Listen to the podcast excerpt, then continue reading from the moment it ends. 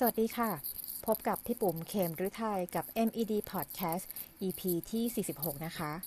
วันนี้พี่จะมาบอกเทคนิคการเป็นนัก present ที่ยอดเยี่ยมนำเสนอกี่ครั้งก็ผ่านฉลุยกับ 9 เทคนิค pitch ธุรกิจ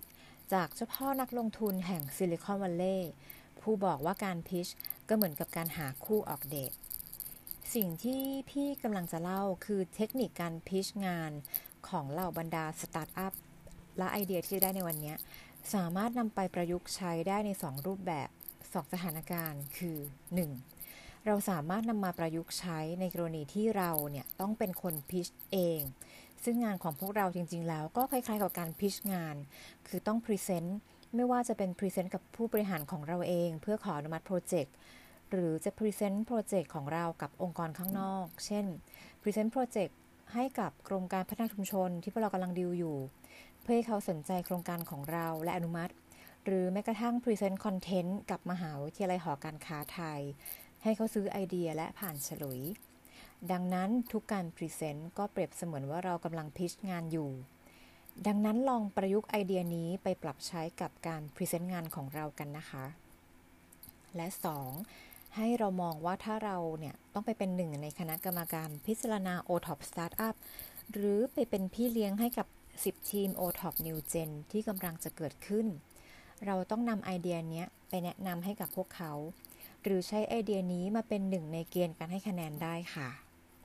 งั้นเรามาลองฟังกันนะคะกับ 9 เทคนิคพิชงานยังไงให้ประสบความสำเร็จ จาก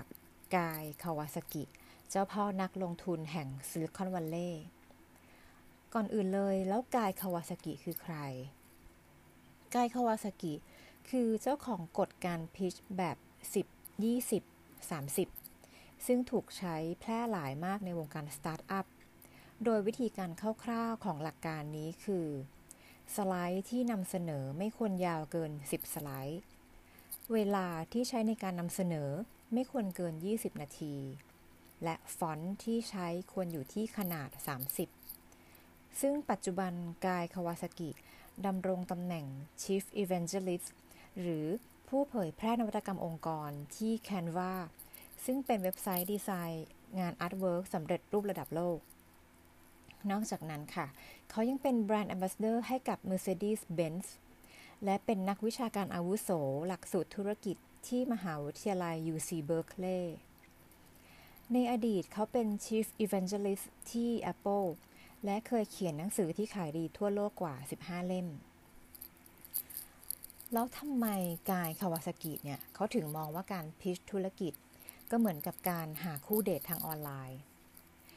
กายคาวาสกิเป็นนักลงทุนที่มีชื่อเสียงมากในซิลิคอนวัลเลย์เขาผ่านการฟัง pitch ของเจ้าของสตาร์ทอัพต่างๆ มาจนนับไม่ถ้วน เขาเปรียบเทียบว่าการ pitch ก็เหมือนกับการหาคู่เดทออนไลน์ ผ่านแอปพลิเคชันอย่าง Tinder เพราะนักลงทุนเนี่ยจะลงทุนในธุรกิจไหน ก็ขึ้นอยู่กับว่านักลงทุนคนนั้นรู้สึก match กับเจ้าของสตาร์ทอัพหรือเปล่า เช่นเดียวกับการหาคู่เดททางออนไลน์ ที่ทั้งสองฝ่ายจะ match กันก็แต่เมื่อพวกเขาชอบแนวคิดต่างๆ ของกันและกัน เขาเน้นว่านักลงทุนเนี่ยไม่ได้อยากรู้ประวัติส่วนตัวทั้งหมดของเจ้าของสตาร์ทอัพนะคะ และนักลงทุนก็ไม่ได้รู้สึกอยากเป็นเพื่อนกับเจ้าของสตาร์ทอัพมากขนาดนั้น แต่สิ่งที่นักลงทุนสนใจคือ เจ้าของสตาร์ทอัพคนนั้นเนี่ย ดึงดูดความสนใจของเขาได้มากพอไหม ดังนั้นค่ะ เรามาลองเก็บเทคนิค 9 เคล็ดลับพิชธุรกิจให้ประสบความสำเร็จ สไตล์กายคาวาสกิกันค่ะ เริ่มเลยนะคะ ข้อ 1 ให้ทำกันบ้านเกี่ยวกับนักลงทุน ซึ่งถ้าเป็นมุมของเรา นักลงทุนในที่นี้ก็คือผู้บริหารของเรา หรือผู้ที่จะเป็นผู้พิจารณาอนุมัติมาให้พร้อม ถ้าเราอยากพิชได้ดี เราต้องทำความรู้จักประวัติของนักลงทุนอย่างละเอียดก่อน ซึ่งสิ่งที่เราต้องใส่ใจเป็นพิเศษคือ นักลงทุนมีความสนใจเรื่องอะไรบ้าง เพื่อที่จะได้เน้นพูดถึงเรื่องนั้นๆ ในตอนที่พิชธุรกิจของเรา ถ้าพูดในมุมของเราให้เห็นภาพคือ เราจะไปคุยกับใคร ก็ต้องรู้จักคนคนนั้นให้มากที่สุดก่อน ต้องรู้ว่าปัจจัยอะไร ที่ทำให้เขาเนี่ยตัดสินใจ หรือองค์กรที่เราจะไปคุยด้วย เขามียุทธศาสตร์ เขามีกลยุทธ์อะไรที่สอดคล้องกับเราหรือเปล่า ที่เขาจะสนใจและตอบรับเราในที่สุด ข้อ 2. ตอนเตรียมบทพิชให้ถามตัวเองตลอดว่า แล้วไง ทุกครั้งที่เตรียมสคริปต์สำหรับพิชธุรกิจ ขอให้เราถามตัวเองเสมอทุกครั้งทุกประโยคที่ลากลงไป ว่ามีความสำคัญอย่างไร ซึ่งคำที่ง่ายที่สุดที่เราใช้ถามตัวเองก็คือ แล้วไง กายคาวาสกิแนะนำวิธีนี้ เพราะว่าเขาอยากให้เรานึกเสมอว่า ทุกเนื้อหาที่เรานำเสนอออกไป ต้องตรงจุดและมีประโยชน์กับนักลงทุนที่อุตส่าห์สละเวลามาฟัง ข้อ 3 ค่ะ ให้ฝึกท่องบทพิช25 ครั้งเพื่อความคล่อง ยิ่งเราฝึก pitch บ่อยเท่าไหร่ เราก็จะยิ่ง pitch ได้อย่างเป็นธรรมชาติ และสามารถ connect กับคนฟังได้มากขึ้น ซึ่ง Guy Kawasaki เคยกล่าวไว้ว่า เราจะต้องซ้อมมากถึง 25 ครั้ง กว่าที่จะ pitch ได้อย่างลื่นไหลจริง ๆ ที่สำคัญอย่าลืม pitch ให้คนรอบข้างฟัง และขอ feedback อย่างตรงไปตรงมา เพื่ออุดรอยรั่วต่างๆ ของการนำเสนอให้ได้มากที่สุด 4. ใช้คนพิชหนึ่งคนก็เพียงพอกายคาวาสกิแนะนำแบบนี้เพราะว่าถ้าให้หลาย ๆ คนผลัดกันขึ้นไปพิช การนำเสนอก็จะไม่ลื่นไหลเท่าที่ควร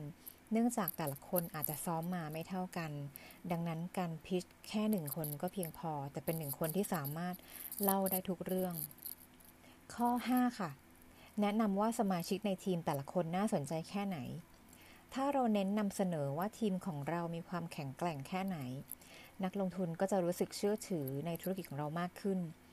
ซึ่งถ้าเราทำธุรกิจนั้นมานานแล้ว เราอาจจะนำเสนอว่าทีมของเราเนี่ยเคยทำโปรเจกต์ไหนสำเร็จมาบ้าง แต่ถ้าเพิ่งเริ่มทำธุรกิจใหม่ๆ เราอาจจะเล่าก่อนว่า ก่อนจะมารวมทีมกันสมาชิกแต่ละคน เคยทำงานด้วยกันมาก่อนไหมหรือสมาชิกแต่ละคนมีจุดแข็งและความเชี่ยวชาญเรื่องอะไรแทน ข้อ 6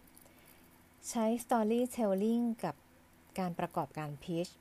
ช่วยให้นักลงทุนเนี่ยจำธุรกิจของเราได้มากขึ้น ถ้าเราเปิดการนำเสนอด้วยวิธี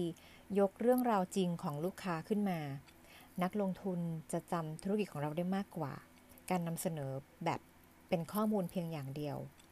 เทคนิคคือ ให้เราคัดเลือกกรณีศึกษาที่น่าสนใจของลูกค้าออกมาสัก 2-3 เรื่อง และกล่าวเรื่องราวเหล่านั้นออกมาให้เข้าถึงใจนักลงทุนให้มากที่สุด ข้อ 7 เน้นย้ำให้ชัดเจนว่าธุรกิจของเราเนี่ยแก้ปัญหาให้คนกลุ่มไหน ตอนพิชธุรกิจให้นักลงทุนฟัง เราต้องเน้นให้ชัดเลยว่าธุรกิจของเราเนี่ยแก้ไขปัญหาอะไรให้คนกลุ่มไหนโดยเฉพาะ โดยเราสามารถนำหลักฐานต่างๆ มาสนับสนุนความน่าเชื่อถือของธุรกิจได้ เช่น เราเคยได้รับการรับรองได้ลิขสิทธิ์ หรือสิทธิบัตรอะไร เคยมีคนดังหรือบริษัทที่มีชื่อเสียงที่ไหนมาใช้สินค้าหรือบริการของธุรกิจเราบ้างเป็นต้นนะคะ ข้อ 8นำเสนอตัวเลขต่างๆ ที่เกี่ยวข้องกับธุรกิจให้ชัดเจน ตัวเลขต่างๆ ที่เราควรเน้นย้ำตอนพิชก็คือ เรามีกลุ่มลูกค้าขนาดใหญ่ขนาดไหน เรามีค่าใช้จ่ายอะไรในการดำเนินธุรกิจบ้าง เราต้องการกำไรและต้องการระดมเงินเท่าไหร่จากนักลงทุน ในมุมของเราคืองบประมาณที่เราต้องการเท่าไหร่ ทั้งนี้เราควรใส่แค่ตัวเลขที่สำคัญเท่านั้น เพื่อไม่ให้นักลงทุนที่ฟังเกิดความสับสน แทนที่จะจำข้อมูลตัวเลขที่สำคัญของธุรกิจได้แทน และข้อสุดท้ายนะคะข้อ 9 จบการนำเสนอให้คม นอกจากเราจะแสดง passion และความกระตือรือร้นในระหว่างการนำเสนอแล้ว ตอนพูดสรุปการนำเสนอก็สำคัญไม่แพ้กัน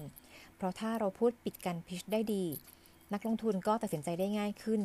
ไม่ว่าจะเลือกลงทุนในธุรกิจของเราไหมแล้วก็กายคาวาสกิก็ได้ฝากไว้ว่า ตอนฟังคอมเมนต์จากนักลงทุนเนี่ยขอให้เราจดจำแล้วก็จดคำแนะนำตามไปด้วย เพราะว่านักลงทุนเนี่ยก็จะรู้สึกว่าเราฉลาดและก็ตั้งใจเรียนรู้ประสบการณ์ ที่กันกรองออกมาจากพวกเขาโดยตรง และนี่ก็คือ 9 เทคนิคที่พวกเราสามารถนำไปประยุกต์ใช้สำหรับการนำเสนองานได้ ทบทวนนิดนึงนะคะ ข้อ 1 ให้ทำกันบ้านเกี่ยวกับผู้ฟัง 2. เตรียมบทพิช 3. ฝึกท่องบทพิช 25 ครั้ง 4. ใช้คนพิช 1 คนก็เพียงพอ 5. แนะนำว่าสมาชิกในทีมเนี่ยแต่ละคนน่าสนใจแค่ไหน 6. ใช้ storytelling ประกอบการพิช 7. เน้นย้ำให้ชัดเจนว่าธุรกิจของเราเนี่ยแก้ไขปัญหาให้คนกลุ่มไหน 8. นำเสนอตัวเลขต่างๆ ที่เกี่ยวข้องกับธุรกิจให้ชัดเจน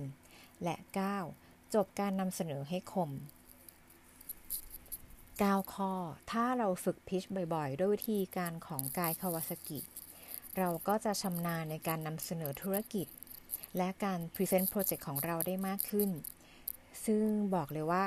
ทักษะที่สำคัญของคนที่เก่งงาน ทักษะหนึ่งก็คือ เมื่อเราเก่งงานแล้ว